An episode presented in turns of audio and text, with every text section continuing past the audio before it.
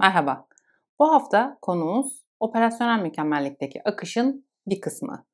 Hangi kısmı? Bilgi akışı. Daha önce bahsetmiştik. Akışın önündeki engeller bizim için problem ve bu problemlerin ortadan kaldırılmasını çalışmak, uğraşmak gerekiyor. Çaba harcamak, zaman harcamak, emek harcamak gerekiyor. Akışta da prosesin, sürecin kendi içerisinde akışını sağlayabilmek için bilgi akışının doğru olması lazım, malzeme akışının doğru olması lazım ve bütün bunlar olduğunda da nakit akışının doğru olmasından bahsediyoruz. Peki nakit akışıyla operasyonel mükemmellik ya da diğer faaliyetlerdeki akışın önemi nerede ortaya çıkıyor?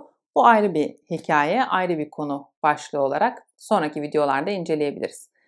Peki bilgi akışı derken neyi kastediyoruz? Doğru bilginin doğru zamanda, doğru nitelikte insanlara verilmesi. İhtiyacımız olan neyse o bilgiyi doğru bir şekilde almamız gerekiyor. Alamadığımızda ne oluyor? Farklı problemler ortaya çıkıyor. Daha önce lojistikte çalışırken, üretim planlama ve malzeme planlama ile ilgili işleri yaparken lojistik firmasından bilgi almam gerekiyor. İşte müşteriye sevkiyatımız vardı mı, varmadı mı, yarın orada olması gerekiyorsa şu anki durumu ne ya da 3 gün sonra orada olması gerekiyorsa şu anki durumu ne?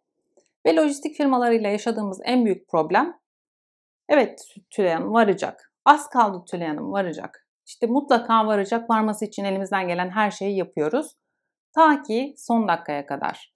Bugün varması gereken bir tırın sabah en son konuştuğumuzda varamayacağını öğrendiğimde artık iş işten geçmiş oluyor. Yani ne müşteriyi koruyabilmek için ona öncesinde bilgi vermiş olabiliyorum ne de eğer gerçekten çok acil bir durumsa hava sevkiyatı vesaire yapmakla ilgili olarak elimde hiçbir imkanım olmuyor. Bir tek örnek vardı. Erkan Bey, Varsan Lojistik'ten. İyi örnek olduğu için isim vermekte sakınca görmüyorum. Erkan Bey yeterince önceden yani iki gün öncesinde tırın nerede olduğuna, şoförün yorgunluk durumuna, yolun durumuna, trenlerin doluluğuna bir sürü şeyi göz önünde bulundurarak bize yeterince önceden bilgi verirdi. Süleyman Hanım %80 ihtimalle varacak ama biz buna çift şoför farkı verirsek %100 orada olacağını garanti edebiliriz. Ya da trenlerde doluluk var. İşte 50 euro, 100 euro fark verirsek trene binmekteki önceliği alıp tırın daha önce varmasını sağlayabiliriz.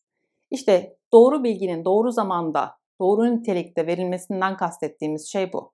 Eğer olması gereken zamanda vermezseniz tırın varamayacağını eliniz kolunuz bağlı kalıyor. Aslında ikisi de belki günün sonunda tırın varamayacağı bilgisini veriyor. Ama biri tırın varması gereken sabah, diğeri iki ya da üç gün önce size aksiyon alacak zaman bırakıyor. Bilgi akışını doğru olarak sağlayabilmek için bilgi vereceğiniz kişilerin beklentisini doğru bilmek gerekiyor. O bilgiye ne zaman ihtiyaçları var? O bilgiyi nasıl kullanacaklar ya da siz o bilgiyi olması gereken zamanda verdiğinizde hala aksiyon alabilecek yeterli zamanları var mı? Bu önemli. Bugün de bu kadar. Teşekkür ederim. Yeni konularla haftaya görüşmek üzere. Hoşçakalın.